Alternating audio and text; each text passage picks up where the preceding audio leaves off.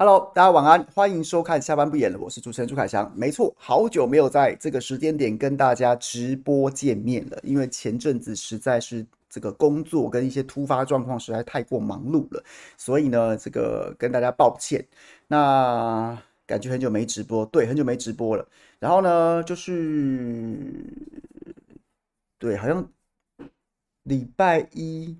原本要直播，今天礼拜四嘛，我这礼拜二为什么没有播？哦哦哦，对对，就是连续几个礼拜，原本礼拜一的直播，但因为后来突然多了一个工作，所以礼拜一就要改到礼拜二。那结果礼拜二呢，又遇到连续两个礼拜又遇到了一些一些事儿，比如说比如说上周就是我出国了一趟，那本周二本来原本都要直播了，都已经回到家了，但是临时保姆说我们家我们家妹子就是。有点发烧，于是我就赶快冲出去。这个因为这个不巧，健保卡跟这个这个婴儿手册在家，所以我赶快送出去。然后呢，要帮这个带带女儿去看病。那就是很多人就跟我讲了，像秀玲姐就讲说什么：“哎呀，你这个慢慢习惯吧，这样子的事情应该会一直发生。就是小朋友总是这样，然后呢，是天气变化比较大的时候就，就就会容易生病。那好在今天保姆说已经退烧了，就。放了一些，放了一颗心啊，那就是这样子，对，所以就阴错阳差了，好像很久没有跟大家在直播当中见面了，所以我看到朋友有在指教啊，私讯给我，我都听到了，真的很抱歉，不好意思，我努力，下次尽量能够维持一个比较稳定的直播的节奏，那就算不行的话，也会更及时的通知大家有一些突发状况，好吗？OK，小恶魔好一点，小怪兽吗？有有呀，有说今天退烧了，疑似是肠病毒感染啊。礼拜二的时候，医生第一时间说看起来是病毒感染，但没办法确认。就后来想到说他妈妈最近也是肠病毒感染，然后这个妹子的症状也有点像腺病毒啊，不是肠病毒，对不起，腺病毒。所以我们就推敲可能是腺病毒。那那就这样喽，那就这样喽。所以好吧，感谢大家包容啊，啊，都是老朋友了嘛，对不对？好，今天礼拜四，所以就是下就是随你问单元，那我们就很快的把大家的问题都都问完，然后我们就就是就是天气冷了，就让大家赶快缩回棉被被窝里面，在家里面好好过冬吧。OK，来看看朋友们有什么问题呀？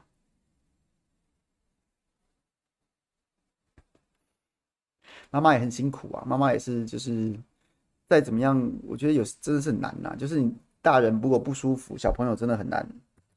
就是嗯，口罩也戴了，然后呢，尽量尽量就是，可是你就是总是要照顾嘛，照顾照顾时候就是就是会这样啊。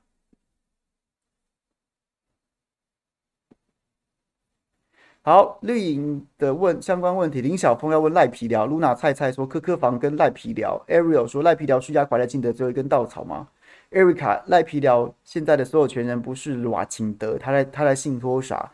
违规是铁的事实，信托又不能洗白，他是智商问题还是随便说的？四四位朋友都要问赖皮聊的事情，我觉得赖皮聊的事情就是早先早先先讲结论好了，我觉得赖皮聊的事情。就赖清德开始要做止止血跟停损，那短期之内还是会有一些攻防，但长期来说，这个这个话题会逐渐过去。那怎么说呢？应该说，应该说，对，从事实面来说，这个什么公公益信托其实是一件是是是一个虚晃一招的话术啦。它其实还是牵扯到很多很多事实面的东西，比如说第一个，公益信托不是捐。公益信托不是捐，公益信托不是捐，很重要，所以讲要讲三次。你要比对一个最明显的例子，二零一二年总统选举的时候，当时的副总统候选人苏家全，他们家在长治乡的那个那个豪华农舍，当时他是捐，捐给长治乡公所，那是捐哦，捐的意思就是说我产权不要了，这个这个这农舍我就不要了，直接捐给公家机关。但是赖清德所谓公益信托还是他的哦，还是他的。所以他只是就是就是托给，比如说也许托给律师事务所，也许推给托给这个金融机构，然后就请他就是信托，就是这样子。那其实总统、总统、副总统，其实我们的这个这个公职人员的相关法规有规定，你好像在部长以上吧，内阁政务官以上的层级，他的财产都是要直接强制信托的。所以对赖清，所以对赖清德来说，这就是虚晃一招啊！你甚至还比不上当年苏家全的。气魄。当年苏家全当然是很难很难看呐、啊，后来又又又爆发出什么长治乡公所说没有钱来边维修这个这保养这栋房子，所以想说，哎、我不要再接这个烫手山芋。然后这个苏家全的妻子洪恒珠还说，好啊好好，不然还给我们。可后来于法无据，所以就是卡在这边。你甚至还追不上当年苏家全的气魄，这是其一。信公益信托不是捐。第二个，总统副总统。他其实财产本来就要交付信托的，那为什么赖金德会有出现这个问题呢？因为早先他还记得吗？当事情爆发的第一时间，他说这个房子是他亲戚的，就后来被人家讲说什么，你有有人会讲自己的儿子是亲戚吗？所以他当时说这个财产是儿子的，名这个房产在亲戚，也是 AKA 儿子的的的登记之下，所以他不申报。那现在他又有什么资格说什么？哎，我要交付公益信托？如果你现在可以处分这这一栋这一栋房子，那你当时把它登记在儿子名下，那就是漏报财产啊，那你就只是刻意刻意要隐匿这一笔财产啊，不然的话，那现在也现在你你要怎么样呢？那是你儿子的财产啊，你都你当时在处理这件事情，不管你是出于心机，或是你是这是真的没有想这么多，所以你把它认为它是儿子的财产，所以你不申报。那你既然不申报是儿子的财产，你现在又把它公益信托。那这到底是怎么样？第一条就先就先追究你一下，你漏报财产啊，你漏报财产啊，所以这件事情也说不过去，也说不过去。那除此之外，还有很多技术上的问题，比如说现在选举剩二十几天，你选前有办法信托吗？你公益信托好，你就算今天有律师事务所或是有金融机关愿意接受你信托，可是你的你的你的房屋你税籍不存在，你税籍不存在，然后呢，今天说。今天说说补缴了地价税嘛，但是房屋税还要等到补了税籍之后，然后这个台北市的税捐稽征处才会去，对不起，新北市的税税捐处才会去去勘察说你的房屋税大概要交多少，然后呢补缴五年大概是多少钱？其实也没多少钱，但是就是要经过这个程序，然后可能你还要在建筑法规上面这个去申请它的这个使用执照，然后呢才才让这个房子它变成一个登记在案的房子，不然它现在是一栋幽灵建物啊。它是一栋幽灵建物，那请问一下，你到底要怎么？你要谁要谁要给你信托幽灵建物啊？而且你就算有人愿意给你信托这样的幽灵建物，他起码那些税要先缴完吧？税要缴完吧？所以，所以你二十三天之内能完成吗？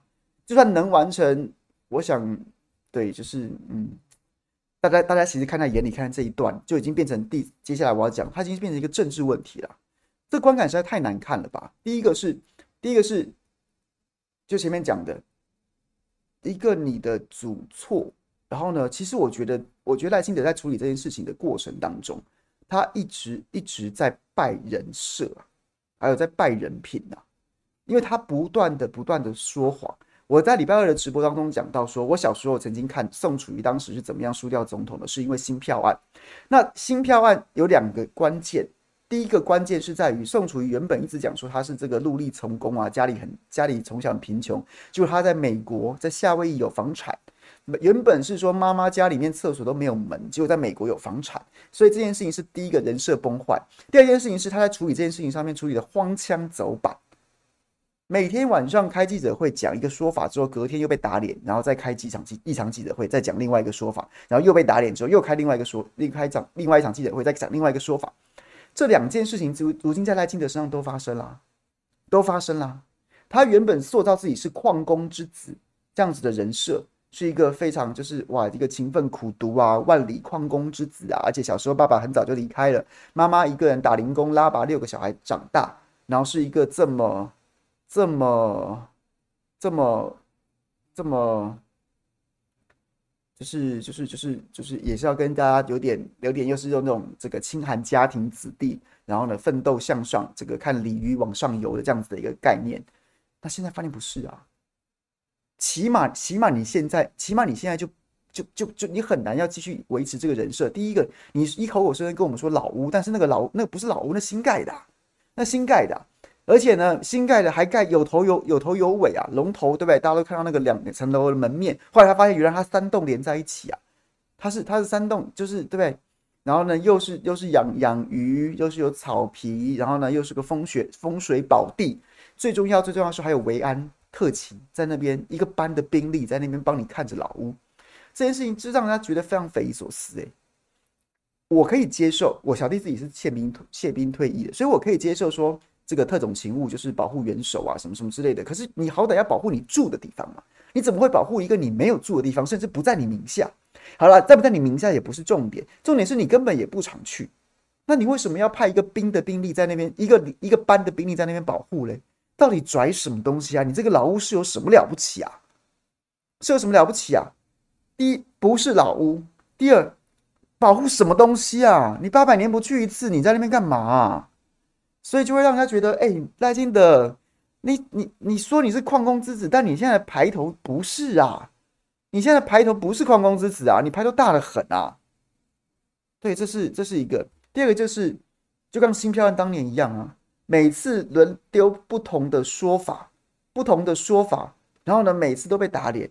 总早先有门牌，怎么会是违建呢？啊，就不是违建呢？啊，啊然后再来就是我妈妈有缴税啊，然后呢，这这是一一路一路下来，然后这个是我是当年老屋改建而已，老老屋怎么样，这个修缮而已啊，他发现不是盖新盖一栋，每个说法都被打脸呐、啊，就是一直不断的说谎，然后呢，他处理事情，我觉得他千不该万不该，就是不该哭啊，就是不该哭啊。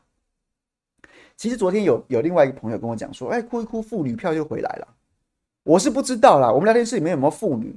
然后呢？你们觉得你们觉得赖清德一直哭哭哭，一直哭哭哭，会觉得会觉得很感人吗？觉得哇，好好心疼哦，就想投他吗？我有朋友跟我说，他这样哭一哭是不是为了妇女票？可是我一直觉得这会有妇女票吗？这人家不会觉得你这人很没担当吗？你都要当到总统的人了，你也当到副总统的人了，要当总统的，你面对这种事情，你就好好处理就好了嘛。你今天真的，你今天。对，就是处理事情，怎么会哭嘞？已经有一个哭批了，还有一个泪神吗？对，所以我觉得这就是为什么我觉得这件事情应该是说他的，我觉得这件事情在事实面上就是有这么多问题在，所以这个这个事情他没有办法被处理，基本上他就是伤害已经造成了，这个伤害会不会大到他让让他失血失到输掉总统？我不知道。我不知道，我不晓得会不会输到这样子，但是一定已经造成伤害了，只是伤的重或伤的轻，他有没有机会？他有没有机会稍微修补？跟这个伤有没有会不会让他直接输掉？那这个我现在现在看起来没有觉得他会直接输掉，但是确实有伤。那之后二十几天能不能修补？不知道。那你那你说，哎，那朱凯翔，你干嘛干嘛讲说什么他会逐渐停损止血？因为他之前的处理实在太糟糕。所以稍微开始，那不管怎么样，不管是明着案子开始去补税籍呀，开始就是就是，然后嘴巴上即便还是有人在嘴秋几句，但该做的法律程序就要走，然后该做的公益信托要要动。我们非绿阵营的不会买单，但起码绿营的支持者他会他会他会找到一个停损点。如果你继续在那边跟人家嘴秋，继续在那边跟人家说谎，继续在那边跟人家呛虾。那连绿营的都挺不下去啊！那绿营的顶多就是，即便我还是想投你，但是在这一局当中，我会宁可闭嘴，作壁上观。但现在他会让这些绿营支持者，他找到一个停损点，找到一个一个反弹的位置，然后呢，接着大家再去骂赖皮寮的时候，人家就会说啊，已经公益性多了，怎样怎样怎样。他昨天就在做这件事情呢、啊，所以他昨天觉得这个是停损点，设好停损点之后，他就回头来请了科科房，科科房是不是？你要不要捐出来？然后呢，这个凯旋院就是 AKA 大群馆，哎，你要不要捐出来？这当然是乱扯。柯文哲，柯文哲的问题是，我觉得柯文哲确实有个问题，就是他他早先买这个农地到底要干嘛？那这个你可能要交代一下。那这些年，如果你是停车场盈利的话，那这个盈利确实也是不合规定的。那你要怎么处理？你可能必须要处理。但我没有觉得这件事情会会危及柯文哲的选情呐。他就是让绿营多一个相骂本。那你去扯。驱策侯友谊更是莫名其妙。侯友谊这个在二零一八年选举就被检视过了，然后呢，就是因为二零一八年被检视过之后，苏文昌还是大输二十九万票。在二零二二年，甚至他们都懒得，民进党都懒得再讲了，都懒得再讲了。那你现在又拿出来讲说，哎、你涨价了，这那这这这这这个这租金如果不合理，你就别租啊，你就别租啊。啊，他有他有他的房屋是合法的，那他也有合法缴税，那你这件事情怎么能扯在一起呢？所以。但他但这件事情，他不是要跟你讲个道理，他就是因为之前赖清德在在那个错误的处理之下，陷入一个无量下跌，连绿营的都很难帮他讲话。那他就只是一个一个组合拳，自己用公益信托的方式让绿营的支持者觉得，哎，觉得心里面有底，然后接着再再再抛出，再就像是你知道，就是抛出两个两个饵，一个是都科科房，一个是大群馆，一个是哎这个凯旋院，让绿营的支持者，然后现在找到了一点这个啊有底气了，然后就去去去攻击侯侯科这样子的一个状况，所以它是一个政治处理。有没有用？我觉得就是我的结论就是结论就是已经伤了。那伤得多重，就看接下来怎么样的发酵。那基本上我觉得绿营的现在的担心的现在处理是在止血，是在止血，会比状况会比之前好一点，会比之前好一点。那是因为你之前实在处理的太烂了。OK，这样大家可以理解吗？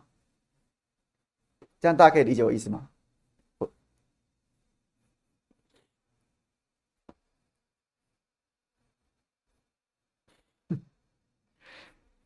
威廉说：“当年打侯友谊的租屋，结果发现他是附近 CP 值最高的。你讲这个，你内行的，因为二零一八年那时候我在做新闻生喉咙，然后同时我还有一个生喉咙之眼的节目，然后于是我手下还有四组的专题记者，然后我就有请专题记者上文化大学去做，去去真正去现场看一下大群馆。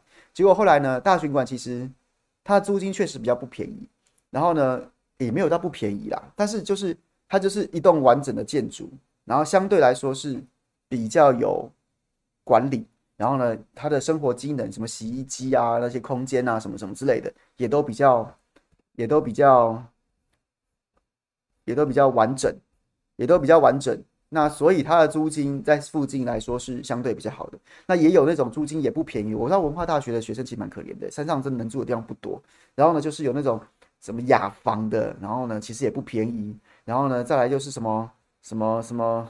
什么就是管理上面啊，然后呢，就是好像安全性也是会有一些存疑呀，什么之类的。那所以很多学生其实真正上去山上，然后访问文大学生，其实普遍对大群馆的评价都还不差，这是真实的，真实的。二零一八年的时候，我就有去做过，去做过这样子的专题，确实是这是文大学生的说法，所以就，所以就你就你就继续打，你就继续打嘛，反正打了输二十九万票。然后呢，上次不打，然后不上次不打，输更多。然后但但那你就继续打，你就继续打。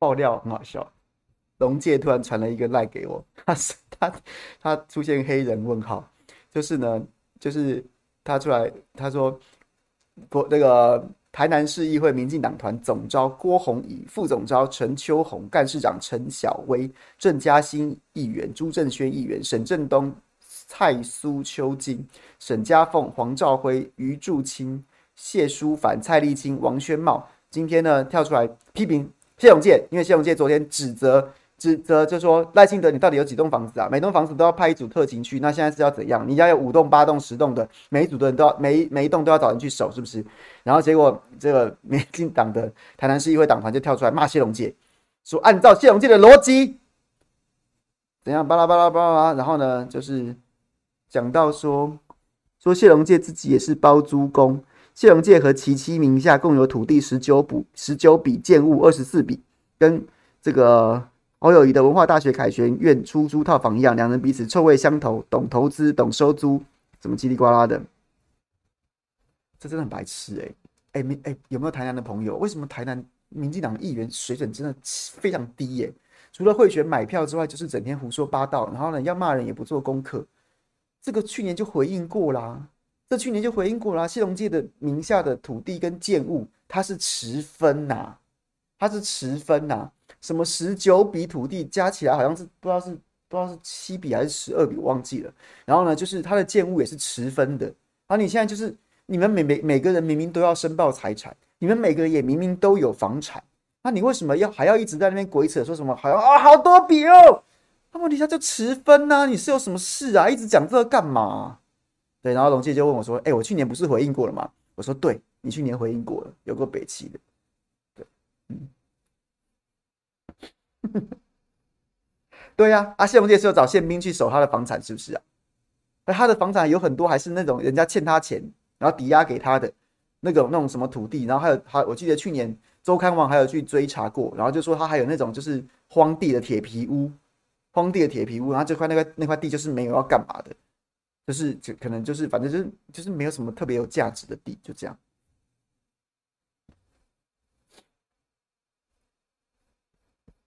好，再来。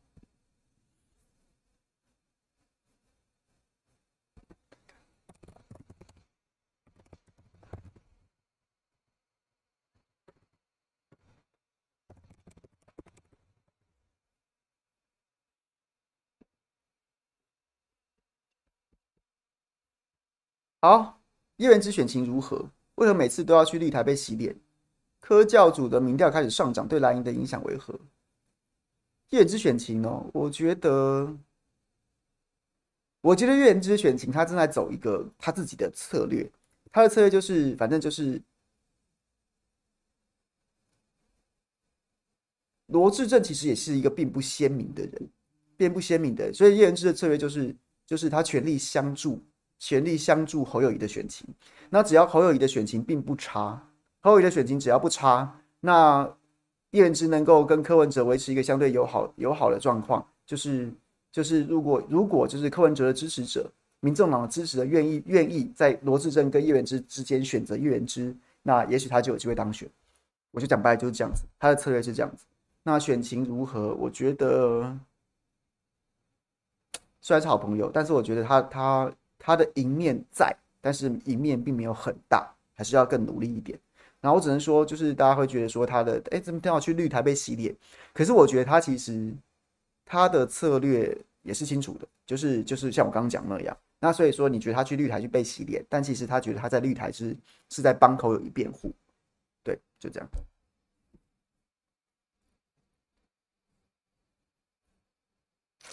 没输罗，对啊，他民调并不差，啊只是只是因为毕竟我们都还是会对民进党现任的立法委员他的行政资源，然后呢就是会比较敬畏一点，所以我觉得叶元之，我觉得我觉得是这样啦。你可以你可以你可以你可以不喜欢叶元之，或是批评他的策略，但你但他不是傻瓜，他不是个笨蛋，他不是个神经病，他不是个二百五，他知道自己在做什么。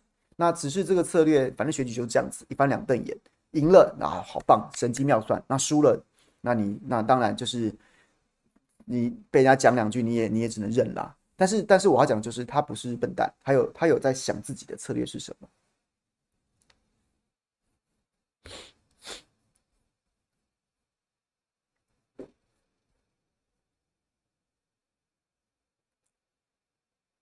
科教组民调开始上涨，对蓝营的影响为何？我觉得目前看起来对蓝营的影响是是好的。我还记得，我记我大概一个月之前，就在刚破局的时候，就在蓝白合刚破局的时候，我跟大家讲说，柯文哲，你嘴你嘴他几天就好了，不用再一直不用再多嘴。然后之后要嘴就是就事论事，然后不用对，不要再对，就是那种你知道尖酸刻薄、人格毁灭，那倒大可不必，就就事论事就好了。因为那时候我就我就觉得，你第一波从柯这边打出来的票。都会回到蓝那边去，但是你再把它打更低的时候，出来的都是绿票，还记得吗？对吧？老粉一定记得，在蓝白河刚破局的那个礼拜，那个礼拜我就讲说，其实我觉得嘴柯文哲嘴个几天就可以了，大家都有情绪，情绪过了之后就就尽量不要再跟他攻防了，因为就像是橘子，就像一个橘子，北斗爆橘拳，你第一时间捏出汁的都是蓝的。就是原本在前一段时间，然后呢，不管是觉得侯不争气，觉得白，觉得这个朱立伦太讨人厌，或什么什么的，或者觉得柯文哲看起来哎还不错，不管怎么样，寄生在柯那边的，你第一时间挤出来了，就是回到蓝的那边。那你再挤，你把柯文哲掏空了，底是核心绿的比较多。那现在看起来就是蓝的都拿回去了，所以蓝的冲上去了，蓝绿之间是是在是在。比较比较接近三到五趴之间焦灼，那柯文哲回升一点的时候，哎，赖清德就会下来。那如果一直都，如果你再把他柯文哲打空的话，我觉得赖清德就上去了。所以这样子刚刚好，这样刚刚好。那最后最后我还是觉得啦，我还是觉得赖最后柯文哲会就是掉，因为就是你再撑到封关，你再撑到封关。然后呢，就就就就就看起来就是没有机会当选，那自然而然就是就是蓝的绿的会各自弃吧，所以就是不管他封关民调是多少，不管他封关民调是多少，他最后投出来的票一定会比封关民调低，好吧？我在这边大胆跟大家立起，对，就是这样。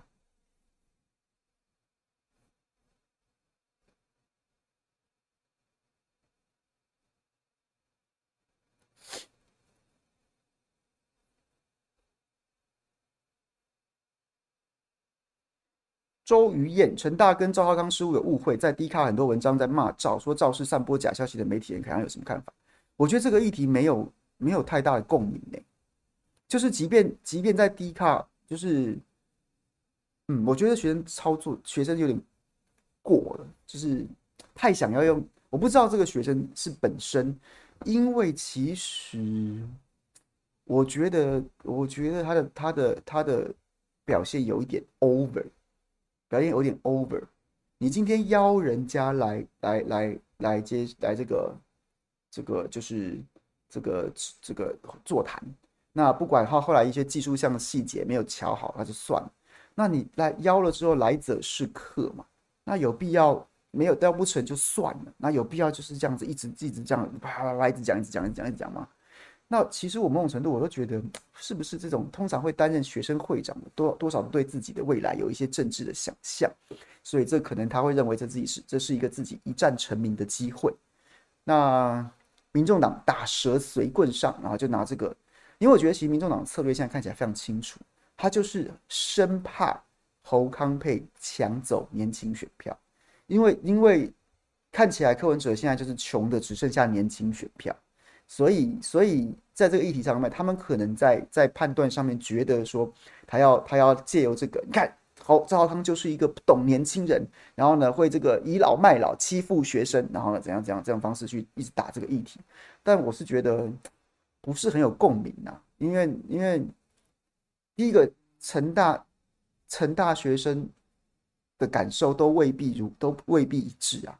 这个学生会长他可能很有很有想法，或者这个学生会可能少部分的干部很有想法，那他们想要带这个风向，可是大部分的成大学生恐怕根本不关心。那成大学生自己都不关心，那那你说成大之外的人有多少人关心这件事情？那赵康就继续走他的行程嘛，他去联合大学嘛，又要去什么大学什么大学什么大学，就继续走嘛。那他多走几间之后回头看，就是只有你成大在那边叫叫叫。对，所以我觉得这个这个就是嗯，我不觉得这个这个会有什么影响。对。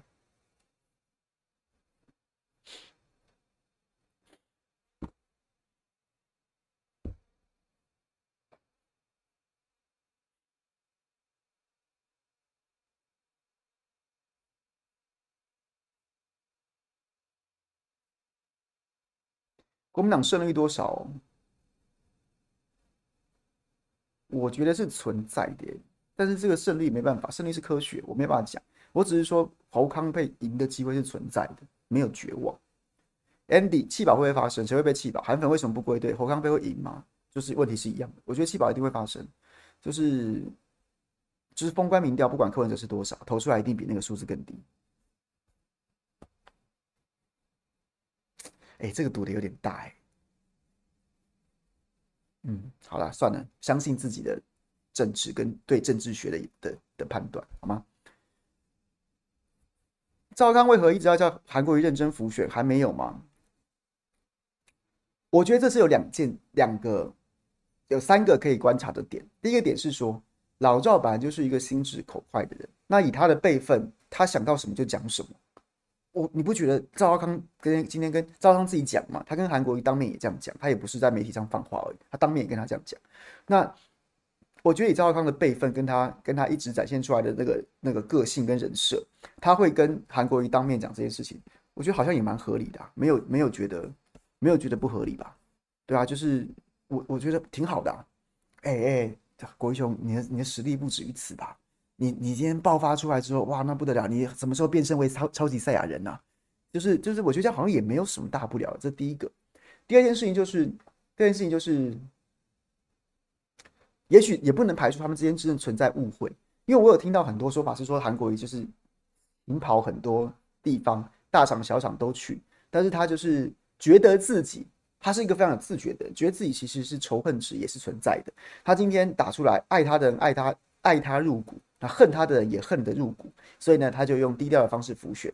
那是不是这样的浮选方式，然后赵康先生，然后呢没有完全得知全貌，所以呢，就是就是有一些有一些说这些话，那这个是有一种可能，也可能真的存在误会，这我不知道。那第三个就神了，我是我是这礼拜这礼拜刚好上一场直播当中跟这个李德维德维哥，然后呢，德维哥就说他觉得老赵这么精明的人。他们是不是在下一盘很大的棋啊？因为他们二十三号马上要造势了嘛，所以他是不是老赵把这个招这个韩国瑜点出来，然后大家都要说，哎，对啊，韩国瑜你去哪里了？然后韩国瑜这个造势的时候突然大爆发，然后呢就是登高一呼，就让这个效果加成。我是不知道啦，这听起来很神啦。但是我觉得三种这三这三个点是我观察的点。第一个，我觉得老以老赵的人物设定，他这样讲好像没有不合理啊，这就是他啊，这就是他啊。然后第二个就是，也也有也有可能确实存在一些误会，但就我所知，韩国瑜好像真的也是蛮跑蛮多场，他也不是真的都闲着。那第三个是不是？哎，莫非真的人家在铺成一一盘大棋，然后先点韩国瑜，然后大家就聚焦，哎，对啊，韩国瑜去哪里？韩国瑜去哪了？哦，原来他都在干嘛干嘛干嘛，然后就让他的媒体效果加成。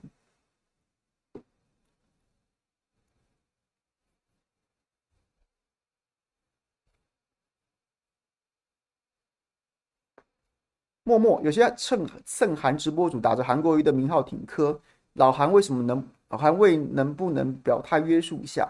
蹭韩直播主说自己是柯粉很丢人吗？是真挺柯还是为了抖内流量？当然是为了抖内流量啊！拜托，这为什么要怀疑嘞？但我觉得，其实我是支持。其实如果真的要我选的话，我觉得韩国瑜就不要管他们。你今天今天就是。我觉得有些所所谓蹭韩韩粉直播主的表现已经到了荒腔走板的地步，所以韩国瑜今天跳出来的话，那那那那是代表说韩国瑜跟他们还是自己人吗？我们真的为韩国瑜好，就要让韩就就就不是应该要把韩国瑜拉出这些蹭韩直播主的情绪勒索当中吗？所以为什么要叫韩国瑜去约束他们呢？其实这件事情像我跟老赵想法是不一样的，我觉得这些人要走，赶快走。你就以后就说自己是柯粉，不要说自己是韩粉，你就是柯粉，OK？韩国瑜就跳出来讲说，你如果真的支持柯市长、柯主席，很好，大家人各有志，对不对？人各有志，彼此就不相为难。那以后大家就不要说自己，以后你们也不要称自己是韩粉直播主，真韩粉跟我走，枪在手跟我走，我觉得这样子更好。我我是我希望韩国瑜是这样啊。我希望，我也希望韩国瑜是这样子啊。那韩国瑜从此海阔天空，过去的过去的这个恩怨情仇就此一刀两断。从此之后，各你走你的阳关道，我过我的独木桥。你再出来讲你是韩粉直播主，大家也可以讲说韩国瑜都讲了，都讲了，大家以后大家以后分道扬镳啊。你就是科粉直播主啊啊，科粉很丢脸嘛？为什么不能承认科粉直播主，还要讲韩粉直播主？我希望韩国瑜是这样处理。话讲到什么份上，我觉得也未韩国瑜不是那种讲话很鸡巴的人。然后呢，但是如果是他是用这种方向去处理这件事情的话，我更给他一个赞，大大的赞。OK，OK，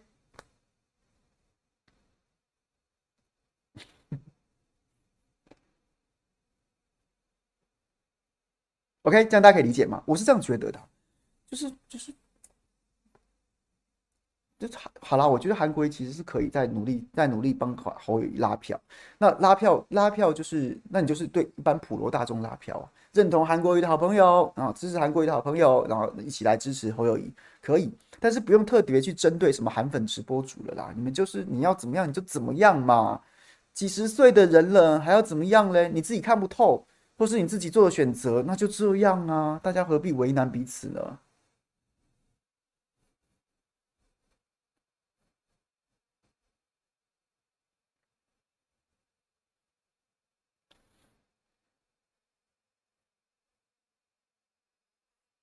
当 C C 说选前高雄场高韩国瑜含泪吐下座，可否翻转选情？不必啦，我觉得，我觉得，嗯，嗯，韩国民党现在对韩对南部的选情其实是并不很悲观，对，就是就是可能是因为前两次输太惨，所以现在普遍都并不很悲观。那据我所知，老王也是真的很认真在动。那台南的盘，民进党现在是有点四分五裂，但基本盘还是很厚，那没话说。可是呢，黄伟哲跟赖清德彼此是两不两个互相看不爽。那林俊宪、陈亭妃、王定宇是在保存实力，因为三个人都是知道他们的龙争虎斗是下一盘台南市长初选，所以呢，在这一局当中，谁要为了赖清德卖死命啊？你为了赖清德卖死命，赖清德未必将来会会会挺你啊，他可能就是要挺林俊宪啊。啊啊！林俊宪心中恐怕也没个数，因为因为如果赖清德执政出了什么问题的话，那他会不会要去跟其他派系结盟，去把我林俊宪卖了？诶，这也不知道。所以呢，就是这样子。所以台南民进党的盘是四分五裂的。有台南人应该知道我在讲什么。如果有台南乡亲的话，你地方耳语听到的应该跟我讲的差不多。就是赖清德压根就看不起黄伟哲啊。那黄伟哲就是也是觉得说赖清德你拽个屁呀，你拽什么拽啊？然后呢，就是两个人就互相。互相没有没有什么没有什么交流，没有什么沟通，没有什么相帮。那其他的就是各各大山头在保存实力。选完立委，马上就要拼市长初选布局，所以大家都是袖手旁观。该该做的该做的做到，其他的要多的也没有，就这样。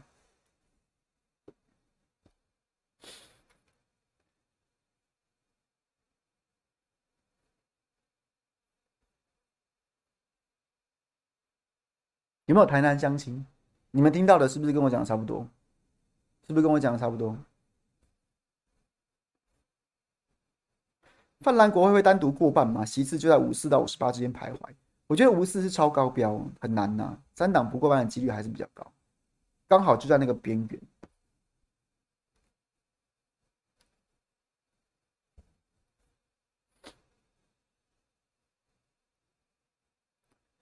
聊教主如何洗脑白粉呢、啊？这有点像直销啊。这个我们就好啦，就是不要批评，不批评，不批评圣地了，不批评白莲圣地了。阿潘看到民众党谢立功的内讧，真的好险，在五月时侯的民调就第三，提早面对现实，赶快找，赶快找到金老师来操盘，否则现在国民党真的会分崩离析。想问三骑小心态不可取。想问凯翔，三三不断放求真民调以及师傅的民调水退论，是不是在顾票全力阻止未来弃保的可能？感觉投票可能只会有很小的弃保量，蓝营不能把希望放这上。他当然是要稳盘啊！哎，我这个电脑快没电，我拿一下充电器，等我一下。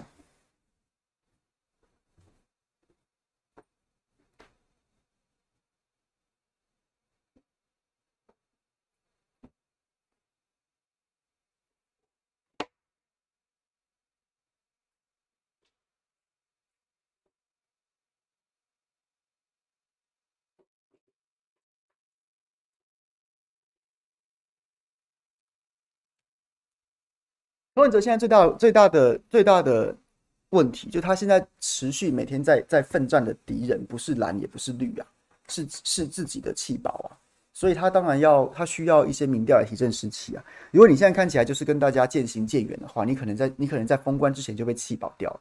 所以取巧心态不可取，讲是没错，就是就是就是他必须要民调来号召支持者，我们还有机会拼，我们还有机会拼，我们还有机会拼，对，差不多是这样子，没错。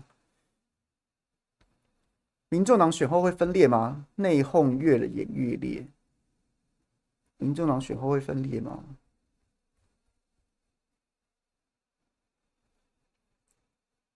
我觉得民众党选后会会会剥离呀。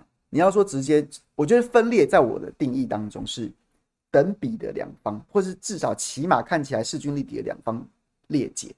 那我觉得，因为民众党现在没有没有势均力敌的两方啊。但是我觉得会有一些剥离的，它会进入一个盘整的状态，就是就是党内一些人会会会离开，会离开，那所以这是必然会发生的。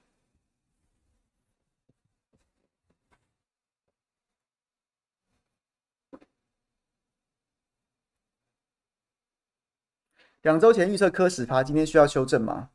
对，我觉得柯文哲确实蛮厉害的，他明调居然又没有没有继续在封关前往下走，他又往上拉，我最后觉得他的得票有可能会落在九趴左右，这是我早先的预测。那现在看起来哦，就好像要打脸我了，越来越高了，现在要接近二十趴了。那给我点时间好了，我再想一下，我再想一下，我再想一下。OK OK，我再想一下。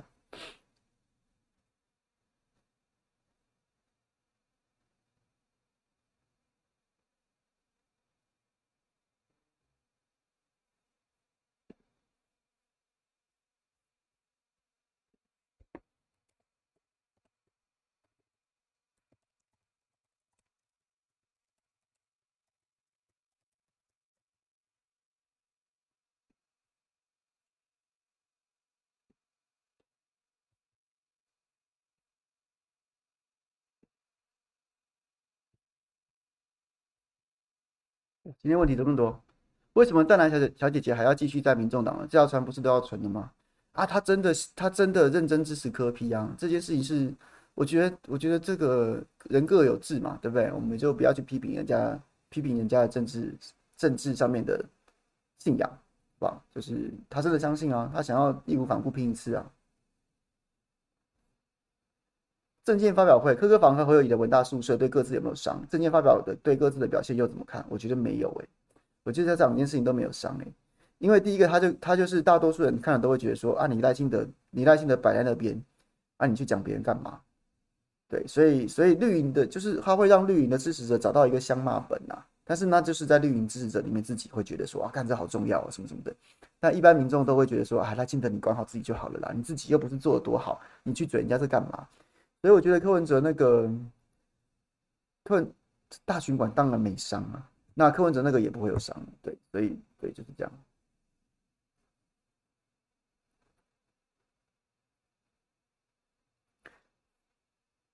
看完后的感想是什么？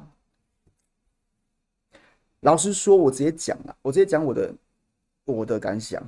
我觉得我之前早上就有讲。我昨天看到昨天结束之后，然后呢，就是包括像今天早上陈佩琪，今天下午陈佩琪也发文，然后然后民众党就弥漫在一种兴一种兴奋的心情，就是就是哎呀，这个只有我们大科批在讲政见啊，什么什么什么之类的。我是觉得好了，你自己觉得开心就好了。可是可是，其实我觉得这是一个非常失败的策略。虽然它叫政见会，可是你在整个大局思考当中，你有什么机会跟你的对手面对面交锋啊！你不过就是三场证见会，再加上一场电视辩论会，不是吗？不然你还有什么机会跟你的对手正面交锋？你整场选举当中，早先的就不算了，最后关头，你甚至还是个落后者。落后者不就是要直接当着你的对手这边，就是你在当着他的面洗他的脸，你赚你拉他一趴就是两趴，所以有什么比在？在当面交锋这件事情更重要的呢？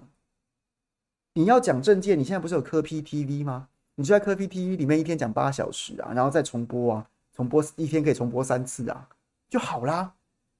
你要讲证件，你要像你昨天在政见会上面，然后呢去把你的证件这样子慢慢念出来，那你在科 P TV 讲就可以啦。或是你你或是你买电视的时段一个小时慢慢讲啊，讲个够啊就可以啦。昨天昨天。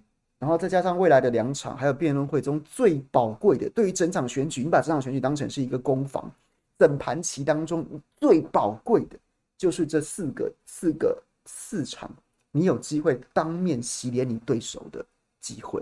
结果你在那边自己讲自己的政见，然后，然后呢，一群一群教徒说啊，还是教主最认真，教主最认真，教主都在讲政见啊，政见发表会他们都搞错了，他们都拿来当辩论会。所以你觉得蓝绿都是蓝绿当成辩论会来来用是笨的？我们我们大科批我们圣地把它当成政见会来讲政见是对的。所以我就是就是就是你知道吗？嫩啊，就是嫩，这就是嫩。OK，大家懂我意思吗？它叫做政见会，但是因为它设计的是。甲乙丙，甲乙丙，甲乙丙，就是刚好每个人讲三轮，所以他先天就是让你在你这个规则当中，你可以洗脸你上一轮讲的对手，或是你直接丢球去炮轰接下来要讲话的那个人啊。就是就是抢先手，让他下一轮很难讲。所以所以所所以侯友宜在里面炮打赖清德啊，炮打他黑金啊，炮打他什么时候丢的没的丢特征组啊，然后赖清德也在里面准备要也准备好了问题要去要去打两个，说你们两个要选特首吗？再然后讲说我的农舍处理了啊，不是农舍，我的公寮我的赖皮寮处理了，然后你们两个的房子要不要处理？就是因为他们这两个这两个大党很明显，他们的选举幕僚是真的比较能干，而且也比较有 sense。他知道这个这个规则是这样，所以他就充分利用这个规则，然后呢抓到千载难逢，就只有四次的机会，当着全国百姓的面去洗脸对手。不然你每天在那边，我三问赖清德，我五问民进党，谁鸟你呀？谁鸟你呀？你不就是这这个机会吗？你当着他的面问。他不，他不回答，你马上明天开记者会说，你看他不敢讲，这不就是千载难逢的机会？不然你开记者会，在那边每天几问几问几问的，要干嘛？啊，人家真的在你面前了，你又不问，这不是嫩吗？这不是笨吗？所以我觉得赶快修正呐，下两场不要再讲这些五四三的了。你喜欢讲政见，你天天开记者会了，你天天开记者会去去慢慢讲，去慢慢讲。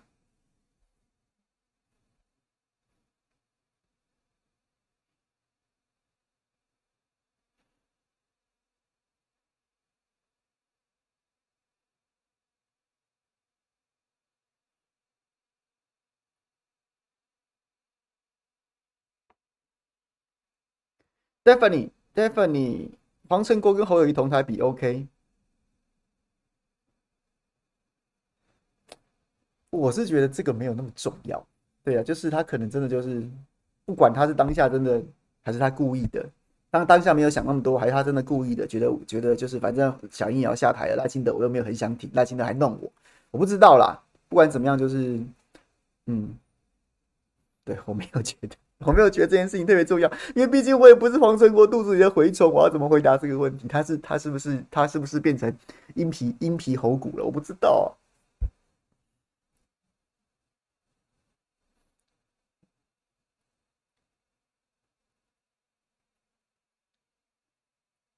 文大宿舍新北市长选举已经打过，现在冷饭热炒会有影响吗？不会，我觉得不会。之前凯阳说民民调会低到九趴，最近又回升到二十趴，会不会又要土下座了？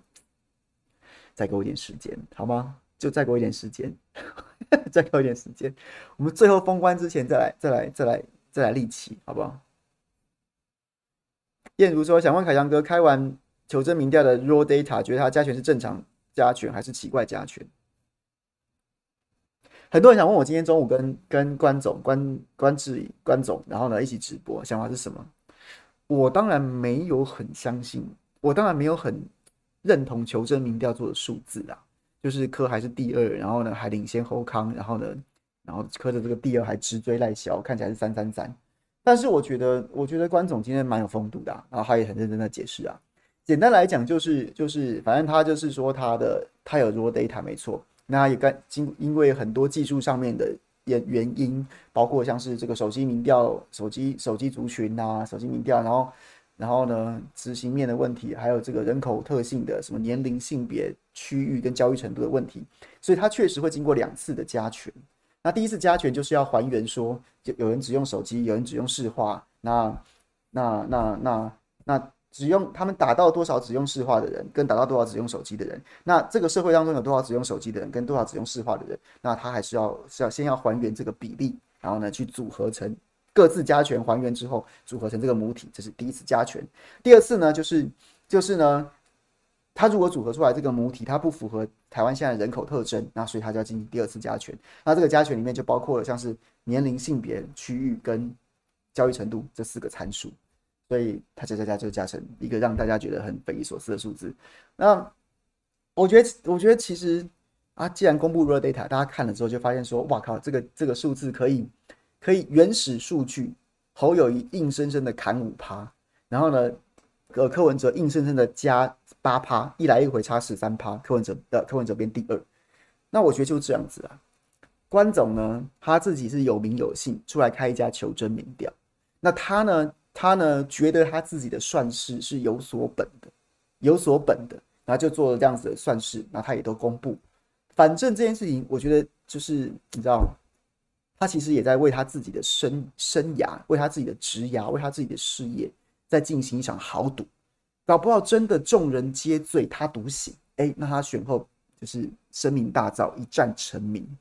那他如果赌输了，那你再臭也来不也来得及啊，他也没话说，他就鼻子摸摸的去改你的算式，这家公司以后没饭吃，那也只是你的豪赌赌输了。我觉得大家就是就事论事，就是就是看待这件事情就是这样，OK，所以也不要去针对他个人做人身攻击啊。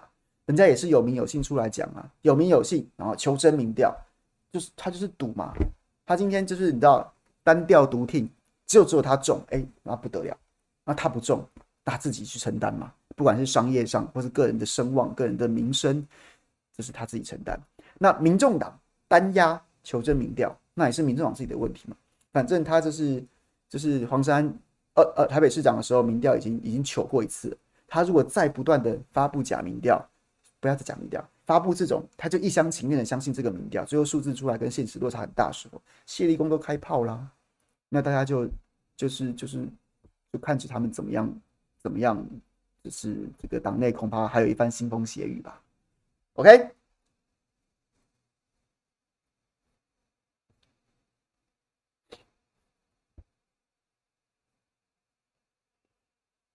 所以我觉得非常建议大家不要针对他个人人身攻击。他今天来接受我们访问也是很有风度的，很努力帮我们解释。我觉得就是真的就是这样，真的就是这样。大家民调，民调大家都在做，那各有巧妙不同。那你今天是你今天是一个人，你一个人神机妙算赢过大家，还是你一个人特别特别两光，或是说特别的特别特别是对，就是你不管你是真的假的，然后就是反正你就是自己负责。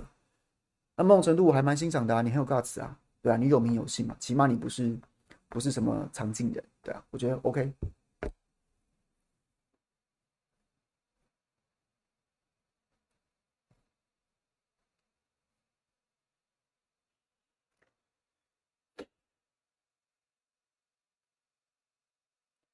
花链蝶镜新闻中正万华民调，吴三十中二十七余二十四，中最后二十几天该用什么策略？中最后二十天该用什么策略哦？他应该，我觉得他应该在封关之前会放民调吧。然后呢，呼吁弃保。对，我觉得大概是这样。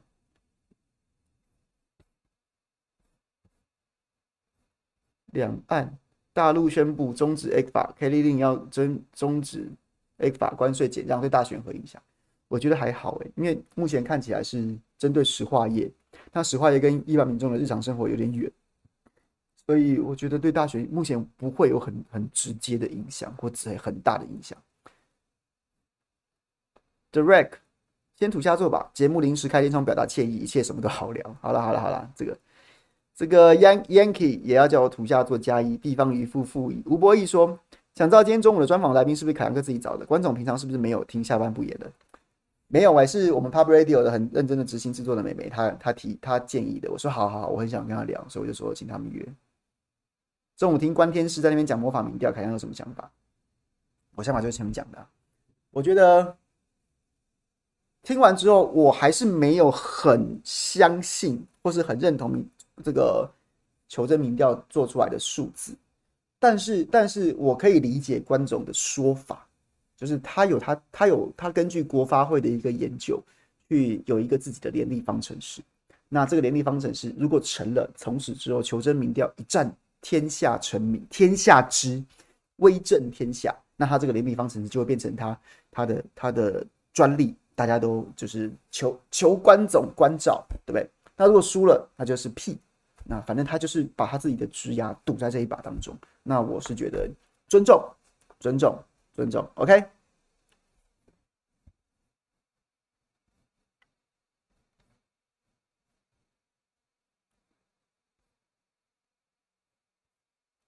雪英说：“给小恶魔爸爸与人为善小郎君暗赞抖一下，感谢。”雾非雾说：“请问凯阳对于中午关先生的民调做法，内心想法是什么？”我刚已经回答，谢谢。然后呢，Derek 说：“想问小郎君一个假设性的问题，非常假设性的问题。如果明年投完票，民进党三输之后不认账，透过大法官的宪法法庭找了个理由，在总统、立委就职前把国民党、民主党解散，这对国内外会造成什么影响？天马行空的剧本，回答一下。”我觉得不太可能呢、因为这件事情，这件事情这个要讲，如果真的要天马行空的话，我觉得台湾其实台湾做主的从来不是台湾啊，台湾做主的就是中国大陆会叫美国来管台湾啊，那美国也会也会管台湾，然后呢不要得罪中国大陆。所以民进党真的这样乱搞的话，我觉得美国会介入。然后呢，因为而且美国而且中国大陆的反分反分反分裂国家法其中也有关于说，台湾如果内部政局大乱的话，那是一个要用一切手段解决问题的一个时机点。所以我不觉得民进党会这么做。那如果真的这么做的话，可能我们还不会遇到这件事情成真，就会先被中美用明的暗的手段介入干预。对，我是这样想。台湾人不要觉得自己。啊，真的怎么好像是个什么四百年来头一次做做做自己的头给？没有啦，那都是我觉得台湾的政治都是中美的角力啊。Jasmine，谢谢。不，怎么看民众党内讧？谢立功感觉是代表背后一群内部的声音。选完如果输黄珊珊会此不分区吗？感觉选完会有一波跳船潮。我觉得会有，我前面讲了，我觉得会有，会有剥离啦。那到什么程度不知道，但是我觉得很明显看起来柯文哲身边就是固定的人把他包得紧紧的。对，然后这个这个的程度看起来有点像是不管其他地方地方政治人物的地方党员的死活的那种程度，那所以一定会有反弹的声浪出来的。如果 BY 说，如果柯如果被弃，对绿应该比较有利吧？浅绿游回民进党，看怎么看民视被消失事件？我觉得民视被消失事件，我目前看到的是有点无聊，他他不是公讯号出去，同时公布讯号出去，那还有很多平台在播嘛。脸书好像没有断讯，脸书没有断讯，那 YouTube 直播断了四十几秒。那如果同样的讯号源，脸书没有断，那 YouTube 断了，那这个为什么要怪民视？这个应该是 YouTube 的问题吧？那而且你常常做直播的人都会知道，说讯号断讯这件事情其实也蛮正常的。对，所以我觉得，嗯，我没有很，我没有很认同民众党在操作这件事情。但是你也可以理解说，他可能他可能就是需要话题，所以他就是会操作这些事情。OK，我的我得到的资讯啊，如果我资讯是错的话，那我就之后再再重新评论。可是我现在知道的讯息就是，他的他脸书也有播啊他，YT 也有播啊，他脸书没断，YT 断了，那就是 YT 的问题啊，你不能说是民事的问题啊。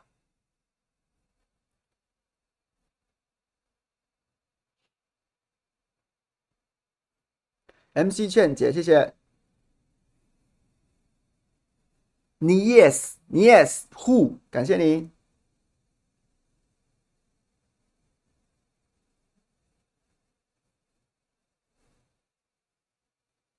徐小新，徐小新没问题的啦，你不用担心啦，他的选情没问题的啦。Eddie，柯粉现在一直在洗证件会，就是要讲证件，我就看后面两场课有没有乖乖讲证件，不要又被自己教主打脸。因为他喜欢讲证件，他就继续讲啊。小新不危险啦，徐小新没有危险啦，所以不用不用那个啦。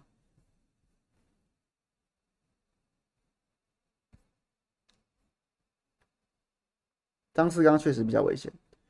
赖一军赶上了，抖一下，感谢你，感谢你。咪咪说：“我爷爷奶奶原本不喜欢猴，但现在已经开始欣赏他了。” OK。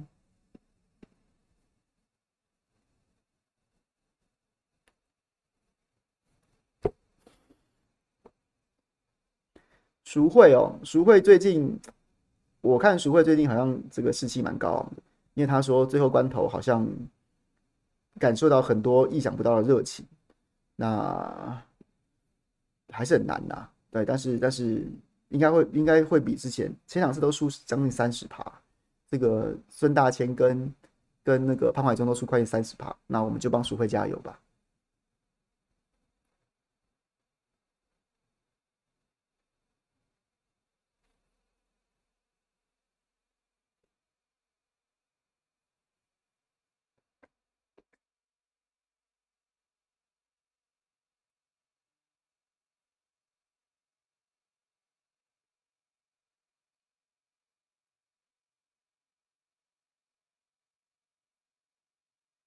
好了，谢谢大家了，打烊了。